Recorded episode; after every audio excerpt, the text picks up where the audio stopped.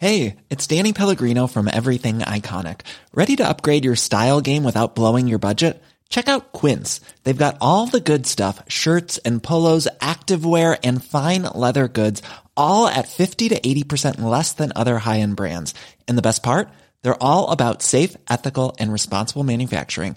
Get that luxury vibe without the luxury price tag. Hit up quince.com slash upgrade for free shipping and 365 day returns on your next order. That's quince.com slash upgrade.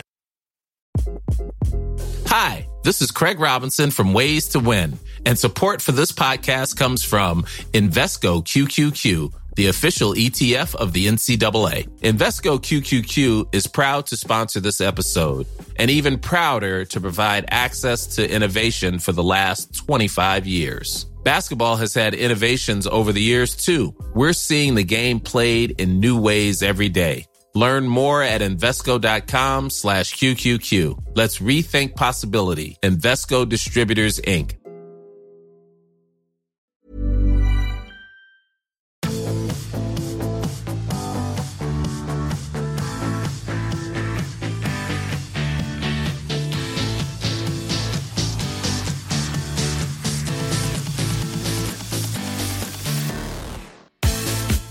Hi, everybody. This is a Ruck special. No one like Barnsey or Lawrence cluttering up the studio today. It's just a one on one. Myself and someone described by Lawrence on the last podcast as the Harlequins and England legend. And actually, I think Lawrence hit the nail on the head there. Rachael Burford, welcome and congratulations on your new job. Perhaps you could start off by just explaining what it is and what it involves great to be on the show. And yeah, looks like that payoff to Lawrence worked in the end. Um, yeah, so I've been recently appointed with the international rugby players to be head of women's rugby, uh, which basically kind of covers, you know, all player relations globally, I'm looking at season structures, contractual matters, um, working with high performance, including 15s and sevens. And, you know, we want to be assisting in growing and commercializing the game. So just a few things, but yeah, really exciting appointment. I've been working closely with the international rugby players for, for a number of years now. Um, so it felt like a really good progression for me to go into a role to really dedicate time to it. Does, does that actually uh, entail really creating new structures? Because it gradually, probably more slowly than it should, but international rugby is coming together and professional rugby is is is sort of trickling in. But is it very much sort of going to be shaped how you want it to be shaped, and in a sense, making it up as you go along? I think the the main bulk of it is making sure that players are involved in discussions and that they're you know at the heart of what's going to be going moving forward. And and our role there is to ensure that action happens. And we you know work with world rugby very closely to enable what's going to happen next moving forward with with the women's game and how we can implement the best for that and not carbon copying what's gone before in the men's like really focusing on what is right for that the play, player group and um, for the women's game as a whole do you think that uh, what you said then i just think is so significant because over the years when I've been covering women's rugby, I've always thought, well, there's so much there's so much talent there and so much sort of uh, mental freshness that why should it be that every model that's set up by the men is followed by the women? Even even if there's some law that someone thinks, I mean, I know you probably don't agree with this, but if there's some law people think that suits women's rugby better, why doesn't that come in? But at least it, eh, things things don't have to be done exactly as they've been done since 1871. Yeah, I think, you know, pre, like if we look back over history, we've probably just followed suit because they're more experienced. They've been there, they've done that. And we've, at the time, would have thought that that was the right route to go. And I think we are now being way more proactive about what is right for the women's game, whatever area of the country that is, and, and focusing more on that and what we can get the best out of the women's environment. You have to look at the fact that we aren't a professional outfit across the board where so why would we then follow suit which men's have been professional now for over 20 years we can't mm. follow what they do because we're not in the same um, situation so yeah i think that's probably where we've been but now we're certainly looking more at you know how to be proactive and really focusing on what's going to work for the players involved and all the stakeholders to get the best out of it there are a thousand and one issues in in the game at the moment for women, um, uh, men and women, but uh, especially for women. There's just so much happening. COVID's obviously been a pain in the backside, but let's just talk a, a, a Premier 15s for a little while because uh, we had Sarah Hunter not so long ago, and I, I just think that it's it's going up on geomet- geometric progressions some of the games I've seen this year would be the standard of like three standards above w- when it started. Premier 15 for you, has it done the job that it was created for? And am I right in thinking that there's just a whole torrent of players coming through now? Yeah, I think, you know, we're really starting to see, you know, we're into the fourth year of the beginning of, of the new league. And I think you're really starting to see the fruits of all of that labour over the first two, three years. And, and we could probably be very honest and say Harlequins and Saracens have only really been the two teams that will be in a final and come down to to the final um, wire. Whereas now it, it is not the case, and it mm. you know, it's a platform for young girls now who look at the league. I remember when I was growing up, I I never looked at club rugby and thought, wow, I want to be involved in that, or that's amazing. You know, I just played at my local rugby club because that's all I knew. Whereas we've got young fans now across all of the 10 teams that want to go and play for Loughborough Lightning or Exeter Chief or Harlequins. And I think that's a massive thing that it's done. Maybe wasn't even intended to do that, but it's certainly done that. And I think, you know, the amount of people that want to play in this league, not just English players, we've got Irish, Scottish, Welsh, we've got overseas internationals coming mm. over, getting in touch because because of the standard of it. And I think all the investment that's gone into those first three years, you know, implementing all the foundations from having coaching staff, medical, S&C, you know, all of those areas which are a professional setting doesn't mean the players are fully professional, but giving those foundations allows players to really excel. And I think we're starting to see that certainly shine in the in the Allianz Premier 15s now and and also um, uh, social media and streaming, etc., has just been taken uh, taken it to a new level, much more than it ever did in the, in the men's game. I mean, have you ever seen anything like the Bristol prop? Is it Simi who scored? Uh, you know, ran ninety yards to score. Everybody's thinking, "God, that winger's quick." yeah. she's, a, she's a prop. Yeah, so I think everybody was pretty amazed by Simi's breakaway try down the edge, you know, a, a, front rower doing that sort of thing is is actually no surprise in, in our league. The athleticism of all players across the league has been unbelievable. Even to look at Harlequins, the likes of Shaunagh Brown, Amy Cockayne, could mm. easily play in the back row, and and arguably Amy Cockayne probably want to try and play in the backs as well, the way she plays. But I think you're just seeing the increased competitiveness across the entire league, and that's why we're seeing more and more clubs wanting to showcase their teams because of the talent on the field and the product that is there. That's why we're seeing these teams all doing their own live stream because they want to put that product out there and they can see and understand the investment into the game, what it can bring back to them. The um, you mentioned that that it's no longer just a, a, a kind of Quins um, Saracens loving at the, at the top. I think we saw that on the weekend, didn't we? When um, Wasps, who've been going like a bomb in a fantastic game, were beaten by Exeter Chiefs, and now that fourth place is kind of uh, that looks so guaranteed is now in doubt. Uh, yeah, and I think that's what makes the league really exciting. You look at Wasps; they beat, they went away, they they run really close games. They beat Saracens, then they narrowly lost to Harlequins, and then they narrowly lost to Exeter Chiefs. So that race for top four is what gets people, what gets the audience in. It's what gets them hooked, and you know it's really really exciting. And the fact that Exeter are a brand new team into the league this year, and the way they've come on has been absolutely outstanding from the work that Susie Appleby's been doing down there and her recruitment. But that's where that kind of investment comes in. You know Exeter have made a commitment to invest into that program, and it's paying absolute dividends for them. Sure, and uh, for those of you who watched the game on on uh, on, on the weekend, uh, was crossed the line uh, with the clock dying, and uh, for the try which would have put them, uh, given them the game, and one fantastic tackle knocked the ball loose. So that is how that that is how dramatic it was. How has it been in coping with COVID. Does it take some getting used to with with the, with, with the redrawn laws?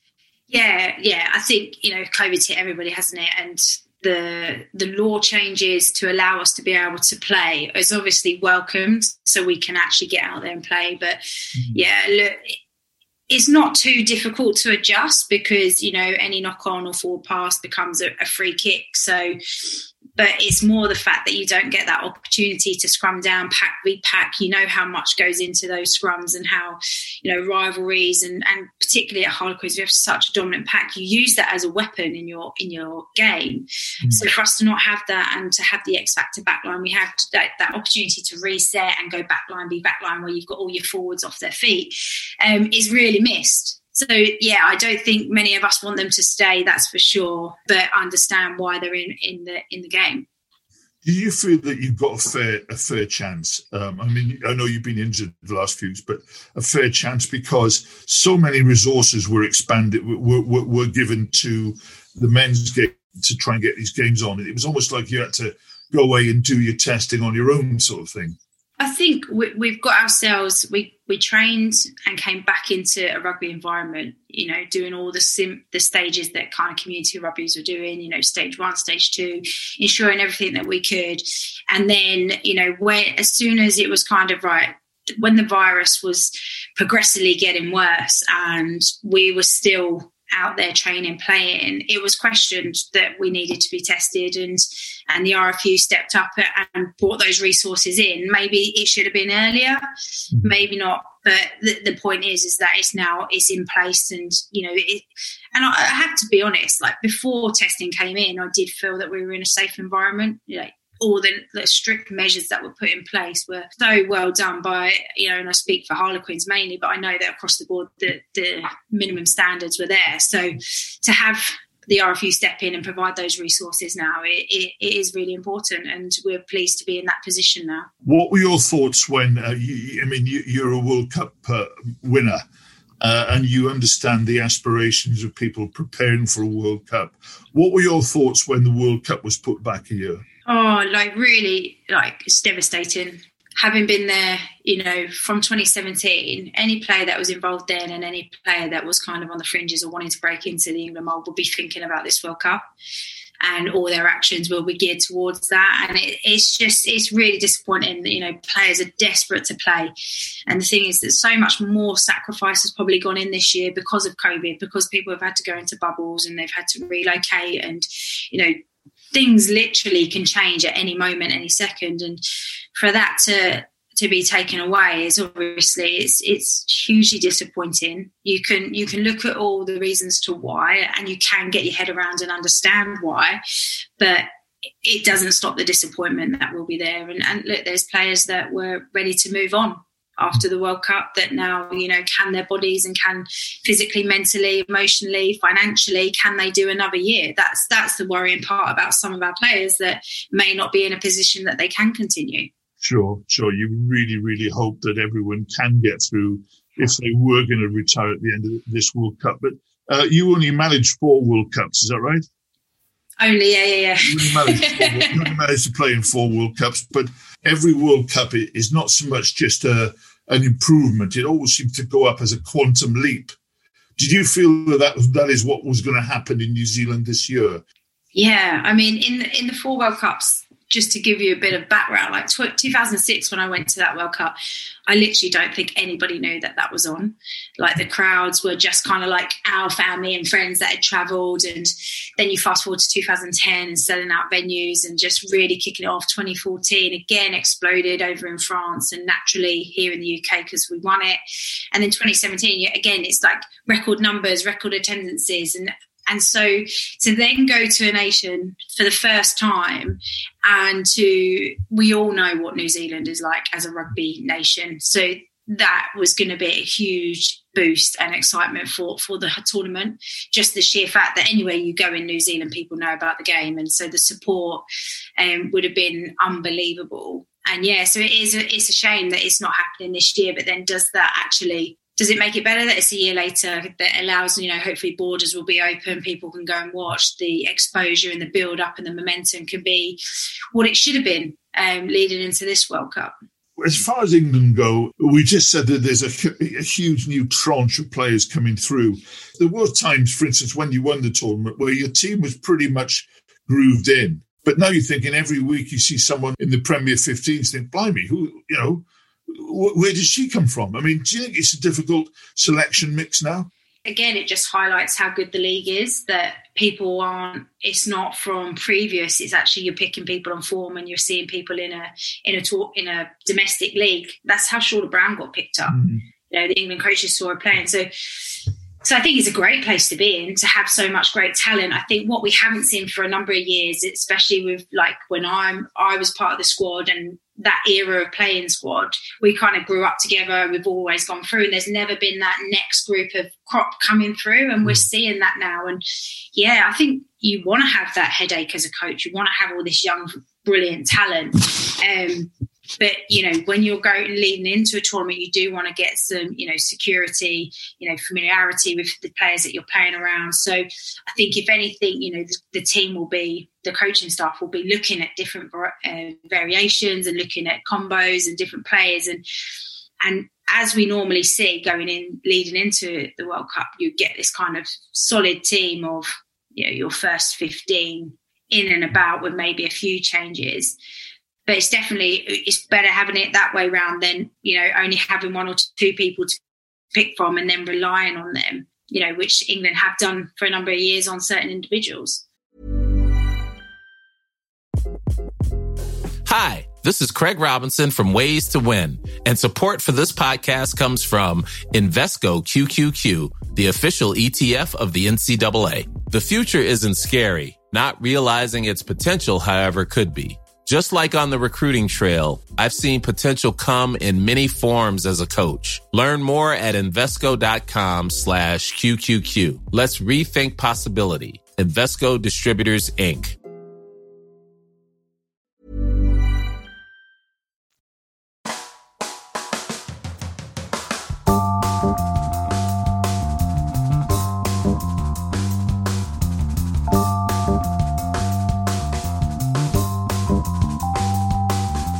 Tell us about Girls Rugby Club because that seems to be have created a massive a massive stir. Tell us about the concept. Well, the Girls Rugby Club was kind of it was on the back of the Bedford Academy where I used to run um, girls' days, girls only uh, rugby camps, and it's kind of evolved to more than that because that was kind of just me doing it and it was just never going to go anywhere else. So in October last year, we created the Girls Rugby Club, which is essentially it's trying to create more opportunities at all levels. So playing, training, education, and really want to help provide pathways for young girls into the game or who are in it to then go on to the next steps. And there's some great work, and some places you don't need to go anywhere because they've got all the right pathways, but there's a lot of places that have got gaps missing. So it's trying to fill gaps for seven all the way through to 17 year olds. And the other side of it is around, you know, creating a platform where we're knowledgeable and we've got resources and um, information that's really female specific you know, all my professional career, so much of it has been based on, again, we've touched on this about what the men did. Well, the men have this many scoops of protein powder after a game. Oh, right. So, so we're female. So we're really trying to educate around what's needed for the female body and have that kind of hub be that women and girls rugby club hub where if you need a resource of information or understanding something then we can be that area and that education platform. And what we kicked off with was you know we all talk about what's what's first for for our players and it's player safety and player welfare. So we've kicked off this player welfare campaign which is diving into the areas you know around menstrual cycle for women around concussion with women. Is it different? How is it different? You know looking deeply into the things around you know what affect women as opposed to the research that is out there isn't specific enough so we're diving into all of that as well and it's the response has been really, really overwhelming. I think there's, and, and this is the beauty of the Girls Rugby Club. This isn't me, it is all of us. And it's about us all collectively getting together and getting our heads together to create a better, more opportunities for young girls and women within the game. And, you know, our, we've got an really, really impressive advisory board where we get information from them we run ideas past them we want them to come to us with you know thoughts and, and things that are missing that we're not seeing. And we've just got such an array of people on that board across the world as well. This isn't a, uk thing. It's very much a global thing. So there's lots going on, and it's really exciting. And you know, we're we're in some really good discussions with national governing bodies and sponsors to come on board and support what we're trying to do. But yeah, it's very much a collective thing that you know how it is if if i try and do it alone it will go so far and it will go at a certain pace but if we all do something together it can go a lot faster and you've got so much spare time as well to do it in. yeah that's right the, uh, I have to say, uh, I don't know whether I should put a personal note in, but um, we're trying to create at Maidenhead two teams, under 13s and under 17s. And the first thing I learned was that there's absolutely no way that it can be done by older male coaches. It's got to be done by women coaches and, and women in charge of the, the, girls' welfare and all that. That was the first first thing we found. So, um, girls' rugby clubs are going to be our definitely our first port of call. I'd just like to ask you, Rachael, where are we with sport and and also society in terms of the women's game? Numbers are, are still rising. It is so exciting that the vibrancy and uh, uh, and you know these kids that come in you think oh blimey are they going to be okay with contact and then suddenly you know they start tackling it in people and they they absolutely love it and they miss it Grad- gradually i think probably too slowly the coverage is increasing. And, and women are actually making their own way in rugby. They don't have to make wait for men to tell them what to do anymore. They, is it time now? And do do women feel confident enough in positions of power and authority, especially when there are still men around to plough their own furrow and to and to take the game where they think it should go. Yeah, I, look, personally, um, I think that we've got some brilliant appointments across boards, unions, clubs, and I think it's not necessarily about women you know finding a voice. I think we've got a voice and it's more about people actually listening and hearing and it, you know where there's challenges that may come in or thoughts or ideas around the game to really listen and take that into account before thinking oh that won't work. It's like actually let's look at things from a different point of view. So i think that we've got so many great women now involved in the game who are who are part of paving the way moving forward. I think it's more about we, we need to listen more mm. to those people. Um, because as you say, we are we're the fastest part of the sport that's growing. And you know, if we can get that side of things right, then that's naturally going to grow all the game. It's not just going to grow one part of the game. The things that are associated with the male, with the male game, surely that that, that there should be new thinking in terms of not only social media but commercial marketing, sponsorship, television coverage, and all that why shouldn't we? Why shouldn't we go, you know what, this is blank, let's look at it from this point of view and and just try and test different areas. I think you look at the Six Nations this year where we've been kind of forced into this new window to play in, which has been kind of spoken about, you know, should we move it? Should we be away from it? But it's just a great opportunity to do something different and then see how it works. And you know, this this isn't just at the top, but also, you know, look at Harlequins when we had the big game at Twickenham, you know, doing things slightly differently to, to get a different audience, to get a different response, or to get the same response, but um, directly for the women's game. So I think, you know, having doing things differently allows opportunity for so much more you know, if we look at again the Six Nations, if we're if we're playing at the same time as men, that's a lot of rugby to try and fit in over one weekend, men and women's. The the media coverage, the broadcasting, the, the timings of games, you know, the Six Nations Fantasy League, you know, that's going to get swamped at the moment where we are by both for the men's game. Like, so it just allows to separate that and give real clear and opportunity for the women's game in a different area, in a different light. Um, so yeah, I, I absolutely believe that doing things slightly differently, or at least going right, what's worked for the men? Why has that worked? And actually understand why that worked. Yeah. And if it doesn't then cross over, then right, okay, we might have to change that. It's not about saying that we can't learn anything or nothing should come from the men's game because you know there's been brilliant work here and there's lots so much we can learn from, but it's also about just tailoring it as well. You just mentioned the Six Nations there, which has been put back. So by accident, you, you're no longer involved day by day with, with the men's Six Nations. Surely that's the way forward anyway, though, even after COVID. I mean, when you when you can take a game to say Exeter and you sell out, or anywhere else who, who thinks they can sell out. Okay, it's nice to play at Twickenham, but Twickenham at 8 p.m. on a dark December day. Surely there's a way for the Six Nations to really, really burst out now. Yeah, personally, I think it, the window should change, so it should stay at this. I, I would love, I want the old format to come back because obviously we've we're it's a condensed format, less mm. fixtures, but I I think yeah, it's such a good opportunity that allows it to stand alone and allows it to be in its own light and not to say that it's been in the shadows of the men but it just gets overcast because the game the women's game is not there yet where we've got all the spectators and we've got all the viewers and we need to build to that to get our own to grow our audience even bigger.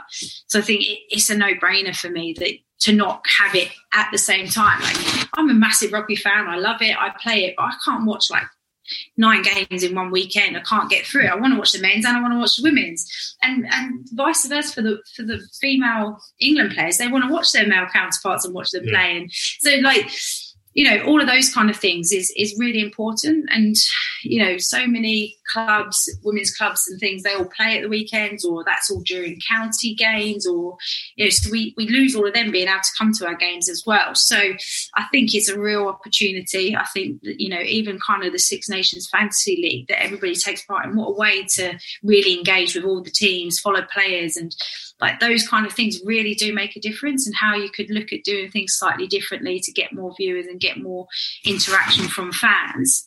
Yes yeah, so i definitely think that's the way forward. I think it can work it can work in some areas, but it's just dependent on kind of. I talked about the Harlequins, the big game that the men have historically had over the past however many years, and now we're a part of that. And you know that's a magnificent family club day. So like, there's times when it does really work, and Mm. But I think always trying to look at things differently, how we can engage more people. And I think, again, we had the game changer a couple of years ago where we got multiple different sports coming down. It was more of a celebration of women in sport. And, you know, we, we put it out there to go after a record attendance. And you put something like that out there, you, you get a tribe or a community that buy into that as well. And then suddenly we hit a record for a domestic game. And that was even during the Six Nations. So, yeah, yeah. you know, knowing that we've got lots of people watching that and also part of it. So I think it's a bit of both, isn't it? It's that we want to be standalone and do things, but we want to also take what was good and what was worked into that. It's got to be like a case by case. Are we now beyond the stage where aspiring women have to negotiate a wall of um, of social abuse, etc. There was a, re- a, case recently when one of one of our colleagues, Sonja McLaughlan, was, was got abuse. I think mainly because she was a woman, not because she did anything wrong. The social media side of things at the moment is getting out of control, yeah. and I think it, it's just not good enough. And I think more pressure needs to be put on these platforms from yeah. national governing bodies. You know, we're getting players who are coming off it because you know it's making them depressed or whatever and and you know the the treatment that Sonja got was just uh, totally unacceptable and I, i'm a believer that everybody deserves to be criticized but you, there's a complete way of doing it. There's a right manner and respect and we have to also respect opinions. But when it's kind of just based on sex it's just it's outrageous and it's there's no place for it. Um, so I think yeah, there's there's so much that needs to be put on on them. But I think if we go back to right at the like initial point of all of this, what is going to make that more of an environment which is normal? How do we normalize women in sport and in the game of rugby? Well, it starts as a young boy who's got young girls playing alongside him, and that's normal. You see, you know, you go in your clubhouse and the men's Six Nations are on, and you're watching them, and then all of a sudden the women's Six Nations on it, and it just becomes normal. So then, the the generation growing up, you know, it's normal that there's female pres- presenters and there's female commentators and you know journalism. So it's it's going to take time to shift that, of course, but I think it there's so many facets that play a part in order to get society to a point where it's like, and I remember um, it was Ian Wright that said this. He said, because obviously this isn't a rugby issue, this is a sporting issue. Mm, sure. And he said, you know, in football, he said, men, there's a lot of men out there that think they own the game and that their opinion and how they they see the game and what they believe is right and sometimes that is just never going to change. But what can change is the impact of our generation that's growing up. So, mm. you know, all of our young rugby clubs having women coaches, having people in place that, you know, that run the clubs or directors of rugby, having both games on the TV. You know, I was at a club not so long ago, like before COVID, and the Women's Six Nations on. Literally, they shut the bar 10 minutes before the game was going to kick off. It just did a girls' event outside, and I'm like, what, why are you not like this is going to profit your club? So if, you know thinking about all those kind of things. So i think the more we can normalize it it's not going to be a quick fix for currently the women who are in it now mm. and like paving the way for everybody. But you know, I think society has a big, big responsibility to make sure that we're normalising it on all different levels, so that you know, in five years' time, ten years' time, there's no question. And I saw somebody tweet yesterday around because BT Sport did a big production with Maggie Alfonsi and Emily Scarratt on, and somebody pointed out, "Oh, brilliant to see women on there," and somebody replied saying, "I don't know why you pointed that out. I didn't even notice that." Mm, no, and that's sure. where we that's where we need to get to is that the gender part is removed. Sure, sure, sure. Final question: You you you've been at four World Cups. You've been a driving force and oh, and messianic about about your sport as of other people, you know, uh, you meet so many people, but probably no one quite as driven as you. We, are now at a stage where the game and everything is totally different to what it was. Things have come on. You're getting certain recon- amount of recognition, certain amount of professionalism, certain amount of coverage. Are you still driven to think actually we may have got here, but there's still so long, so long to go, so far to go? Yeah, Absolutely. I think I think the game is in a good place, but there is so much more that needs to be done. I think bar New Zealand, France, and probably England are the exception to in terms of the amount of investment that goes into, you know, not just their international level, but also their domestic, because that's that's the nuts of it. That's what's going to increase the level of international players. And so I think there's a lot of a lot of countries that still need to really catch up. So there's still a lot more to be done there and in terms of, you know, we need to make sure that we keep this momentum. We've got the game into a really good position. You know, contracts that are happening here in the UK and and a few other places in in the world, but we need to make sure that investment doesn't come to a halt now because of the announcement of the Rugby World Cup. So we need to make sure that we keep being proactive, and we, have talked so much about it on on this pod about keep looking at what is right for the game keep looking at what what are we doing to make sure that we've got more young girls wanting to come into the game, that we've got more sponsors want to look in, we've got broadcasters fighting over it. You know, they're all the things that we need to continue to keep looking at and not just sit still and think, you know what, we're in a pretty good place. We've hit these record numbers, or you know, we've got this amount of teams qualifying, we've got X amount of players playing around the world. We're in a really good place. And I, I think that most people that are involved don't want to sit still; they want to keep pushing forward. We've just been talking for the last half an hour or so to one of the greats, as Lawrence said, one of the legends of the of the women's game. So, um, Rachael, we wish you well in physio, but also with Girls Rugby Club and with your new post with the IRPA. And hopefully, we'll come back and uh, you can come back and tell us all about it. Your first year, maybe with the in your new job, and uh, all you need is about forty-eight hours in the day, and you'll be perfect. operating about four hours sleep does you good, apparently. so, no, thank you so much for having me on and, and for promoting the game. It's, you know, it's everybody's playing a real big part in it. So, really appreciate it. That was The Ruck with Rachael Burford and myself, Stephen Jones, Times of Sunday Times. And we'll be back next Monday.